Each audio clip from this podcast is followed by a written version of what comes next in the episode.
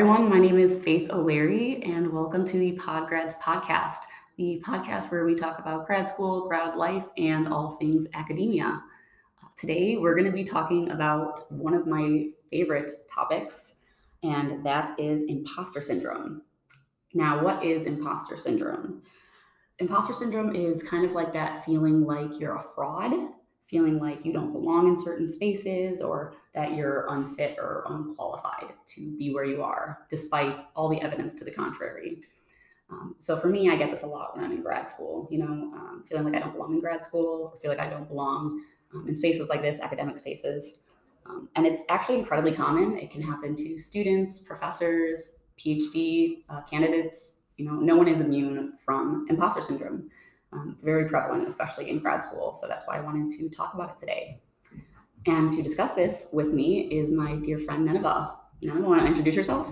Hello, everyone. My name is Nineveh, and I am so excited to be featured on this podcast to just speak about imposter syndrome and all the things that come along with it. Yeah. So I want to tell us a little bit about your academic history, what you're studying in school, all that good stuff. Yeah, for sure. So I entered an undergrad with an interest in psychology and also an interest in criminal justice. So I majored in psychology and got my minor in criminal justice. During my time in undergrad, I knew that I wanted to go to graduate school right away because with a bachelor's degree, you can't really do anything. And I wanted to progress my career as best as I could. And so with that, I got accepted into the McNair Scholars Program along with you. And that was a lot of fun. And that's kind of where I got my first exposure to imposter syndrome. And then I applied to graduate school, got into grad school. And now I am currently studying clinical psychology with a counseling practice. I'm currently in practicum. So I'm currently a therapist at a college. So I counsel students between the ages of 18 to like 30. I currently have a client. So that's what I've been up to lately. Awesome. And you kind of mentioned it during your intro, but what really was like your first instance with imposter syndrome? You mentioned feeling like that in McNair. How was that? Yeah, so the McNair Scholars Program, if you guys aren't familiar, is basically a program where you get to study something that is of interest to you and do research and all of that stuff to kind of get into grad school, because it's like to get into a PhD program, you need research under your belt. And so I had an idea and I wanted to research it. And so I reached out to one of the criminal justice professors and I was like, hey, would you be willing to do research with me? And she was more than willing to do research with me. And we had a topic and we were researching it and all of that. And I was reading over literature reviews. And I noticed that everyone's signature in literature reviews is basically PhD, right? It's their first, last name, PhD. And I was like, wait, is this going to be my name? And she was just like, yeah, it's going to say my name, PhD, and then it's going to say your name. And I was like, I don't even have a bachelor's degree. And you want a room full of people to just listen to what I have to say. And I was just so scared about that because I was like, I am nowhere near smart enough to present research to a room full of people. And when we would go to conferences, it was just kind of like, there's people with PhDs in that room. There's people with masters, like people with so much higher degrees than I, and they're sitting in a room listening to me. And that's kind of where my imposter syndrome began. Yeah. Can you kind of explain what that feels like for you? What is it? What is that feeling? What goes through your head? What are the thoughts you find yourself ruminating on? So it's kind of like stage fright in a way, right? You don't feel worthy enough to stand in front of these people. And my thing is that I was so afraid that my professor, my mentor was like, you're the expert in the room. You know your research, you know what you've read. In that room, in that instance, you're the one who knows the most about this plot. And I'm just like, okay, I know the most. So I just go into the room and I'm just like, okay, I know what I'm talking about. And if somebody has a question, I can answer them. And if I don't know the answer to that question, I think the most empowering thing you can do is, that's a very good question. I unfortunately don't have the answer to that, but I would be more than happy to research it with you later. Yeah, that's awesome. Yeah, very good. It's definitely very, very helpful to be able to say, hey, I don't know everything. I think it definitely helps, especially with feeling imposter syndrome. But do you find that certain topics or atmospheres trigger imposter syndrome in you? Definitely when I'm in a room full of people with higher degrees than me. Currently, I just have a bachelor's degree. Right, I'm working for my master's degree, but I don't technically have it yet. Mm-hmm. So when I'm in a room filled with people with a PhD or a PhD candidate, that's when I start to get a little intimidated, because that's where I want to be, but that's not where I'm at. Mm-hmm. So I look at them and I'm like, am I speaking eloquently? Am I presenting myself correctly? Do I look professional? Do I seem smart? Like all of that stuff. Mm-hmm. What kind of, where do you feel like this imposter syndrome comes from? Does it have like, does it go back far in your life? Does it come from insecurity? What does it kind of feel like? No, so I'm actually a fairly confident person. Like I would say I'm pretty confident. I think the imposter syndrome comes from my own battles with myself, right? Mm-hmm. I never think I'm smart enough, especially in the psych fields. I mean, I majored in psych as well, right? And you're studying psych, and you know that like people will present themselves with like their first name, last name, comma, LCSW, LCPC, and then so many other type of credentials that they have. Mm-hmm. And so it's just basically in that constant competition with myself. And I know it's impossible for me to get all of the credentials, all of the licensures.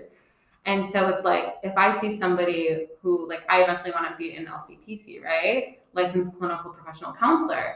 And I see somebody with an LCSW, I'm like, well, what do they know that I don't? Yeah, and it's just kind of like this hunger for education. Yeah. So it's just kind of like the psych field, I feel like, creates that competition. Oh, definitely. Especially psychology, because it is so competitive. It can be really, really difficult, especially when you're feeling imposter syndrome. Mm-hmm. It's crazy. Especially within the psych field, because you have the DSM and it's just so vague. Yes. And people are like, oh, what would you diagnose me with? And it's like, I don't know. Let me take out my pocket DSM. Like, I don't know. And then when people are like, oh, my therapist has this type of approach. And I'm just like, I don't know what that means. And they're like, how do you not know what that means? And it's like, you don't understand how many approaches there are. Yes. There's like, so many. There's so many. So many. And we just don't know them all. And there's no way we can know them all. Mm-hmm. And it's crazy because psychology is such a big field. You obviously have so many subspecialties, and it's like you can't know all of it about everything. Like, I would love to be the expert on all things psychology, but you have to like know what you don't know, you know, like acknowledge it. So I guess the real reason that people are here to listen is, what do you do about imposter syndrome? How have you found ways to cope with it? How do you deal?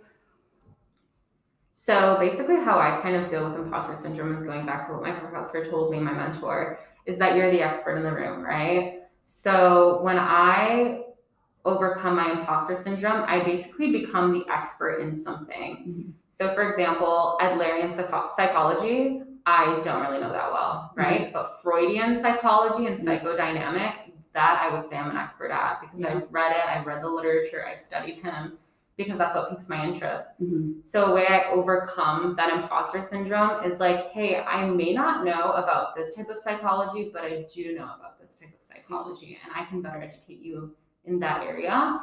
And it's kind of to like overcome the imposter syndrome, to be like, okay, I'm not educated in everything, but I am educated in something, right? I have not been going through 7 years of schooling for nothing. Yes. For literally nothing. Yes.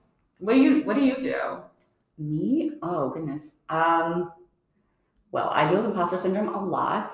I said this before we started recording, but I'm currently dealing with imposter syndrome right now. I'm trying to apply for PhD programs, and that is truly the most intimidating thing that one can do, especially when that is your dream to do. So I have been desperately trying to feel better about myself.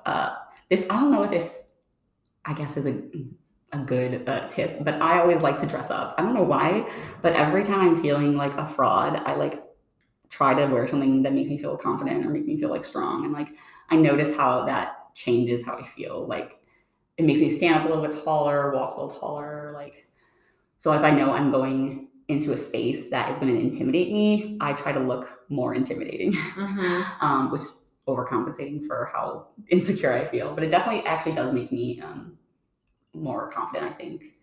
That, and I like to try to actively remind myself of my accomplishments. Mm-hmm.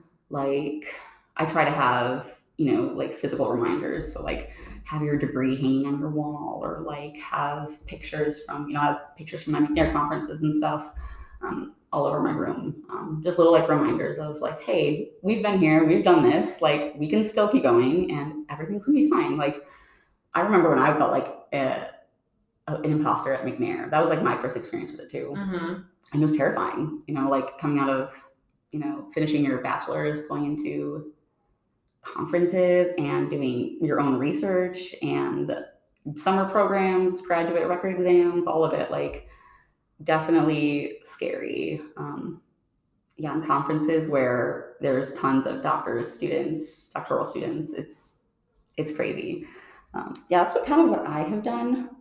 Yeah, no, I totally agree with like the dressing up. I've definitely like ever since entering grad school, in our first year of grad school, our program was just like, hey, just to let you know, your professors are looking at you, like the way you present yourself, the way you speak, the way everything. So I took that and I was like, let me change my wardrobe. In undergrad, I was just wearing leggings, a shirt, a sweater. Like I was just, you know, it was a step up from my high school look. But then when I got into graduate school, I was like, wait, let me put on the jeans. Let me put on the skirt. Like, let me dress up. Like, let me present myself the way I want people to approach me. Yes. And that's as a professional. Mm-hmm. So if I want to be approached as a student, I'm going to dress as a student. But when you're in graduate school, you're a professional now. You're no longer just a student. You're a student and a professional. Yep. And that's how I want to be approached as, and that's how I want to be respected as. Yeah. No, definitely. I remember when I bought my first blazer for a conference, and that was my moment. I was like, wow, I'm a professional. It made me feel like a real grad student. Now, I know that we've mentioned this earlier, that imposter syndrome is really common.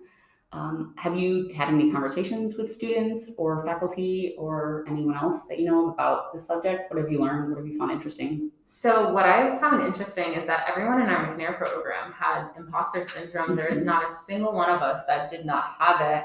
And what I found most interesting about that is that I would look at you guys, I would look at my cohort and be like, you guys are so smart. Like, what are you talking about? You're nervous. You don't know what you're talking about. Yeah. If you ever see Faith in one of her presentations, this girl sounds so smart, knows exactly what she's talking about, is so passionate about her research topic. It's kind of like, can I approach you and ask you a question? So it's like, and knowing that she has imposter syndrome, it's kind of like, well, then what does she think of me? Like when I present, like, does she look at me like, am I smart? So it's just kind of like, we get so inside of our heads that we don't see how other people are perceiving us. And that's a big deal with imposter syndrome, because it's about the way we perceive ourselves and not the way others are perceiving us. Yes. And I thought the same thing about you during your presentations. I remember watching your presentation about, high school dropouts, which was very, very good. And the same thing. You were so professional. Like, you seemed so knowledgeable, and like you're saying, you are the expert in that field. You knew your research up and down, and you definitely showed it. And that's the other thing about imposter syndrome is it always feels like it's written on your face, and it's not. Like, you feel like you can, like everyone can see that I'm nervous, and no, nobody can tell. Nobody can tell that you don't feel like you belong. You look like you blend in. It's perfect. What do you wish more people would talk about when it came to imposter syndrome? Are there like certain aspects you wish that we could talk about more? Yeah, so I would definitely appreciate it if people with their doctoral degrees could speak more about how they feel imposter syndrome, right? Because people with doctoral degrees, that's it. Like, you've made it. Like, so the way I've been presented the degrees is that a bachelor degree is a general knowledge. And so you have a general knowledge of the field that you studied. A master's degree is when you're like, okay, I've studied everything in this field that I chose, and I've mastered the field. Once you get a doctoral degree, it's like, I know everything in the field, I'm just adding to it. So when you get to that doctoral level, you already know so much, and people expect you to know so much. And it's just kind of like, how do you deal with that expectations of knowing so much? Right. And being expected to know so much. Right, exactly. And it's like, when you're expected to know everything, right? When people go to their doctors, right? They'll go to their dermatologist and they'll be like, "What's wrong with my foot?" And the dermatologist is just like, "I don't know. I deal with your skin. Like, yes. I'm not dealing with your ingrown toenail. Not my issue." Right. It's the same thing with psychology. People expect us to know everything, and the person's just like, "I am an ABA therapist. I'm a behavioral therapist. I have no idea what is going on in your mind. I'm not a neuroscientist." Yeah. Yep. Yeah, they're very, very different, like different hats in psychology that you can wear. So is there anything that you wish you had known about imposter syndrome before coming to grad school, or anything you wish to impart on other people before they come into grad school, or people who are struggling with imposter syndrome? If you're struggling with imposter syndrome, I would just sit back and ask myself the question, why? Like, what is triggering this feeling? And is it because there's somebody around me that's putting me down, or is it me who's putting myself down? And so once you can kind of realize who's putting who down, if it's yourself, then go out there and just teach yourself more about what you're interested in, not what everyone tells you to be interested in. Mm-hmm. And then if it's somebody around you that's putting you down, find yourself a mentor that will lift you up and that is willing to teach you more. Mm-hmm. So that's I think my biggest advice. That way you can overcome it, because then it becomes the point of how you're perceiving yourself and not how others are perceiving you. Because hearing Faith say that I sound smart when I present my research is just like an added thing of like, okay, I'm just perceiving myself this way. Other people are perceiving me as the way I want to be perceived as. Mm-hmm. Yeah. I really like that. I really like what you said about having someone to like affirm you. I think that is very, very important, because especially sometimes we, like you said, we get unaware in our heads and we cannot see our own strengths. And we think everyone can see our weaknesses, and it's very much not true. Thank you so much for talking about this amazing topic with us. I loved everything you had to say. Greatly, greatly appreciate it. Thank you. Thank you so much for having me. Of course.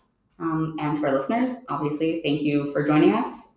We will catch you next week. This has been the Podgrads podcast, and we'll see you next time. Bye.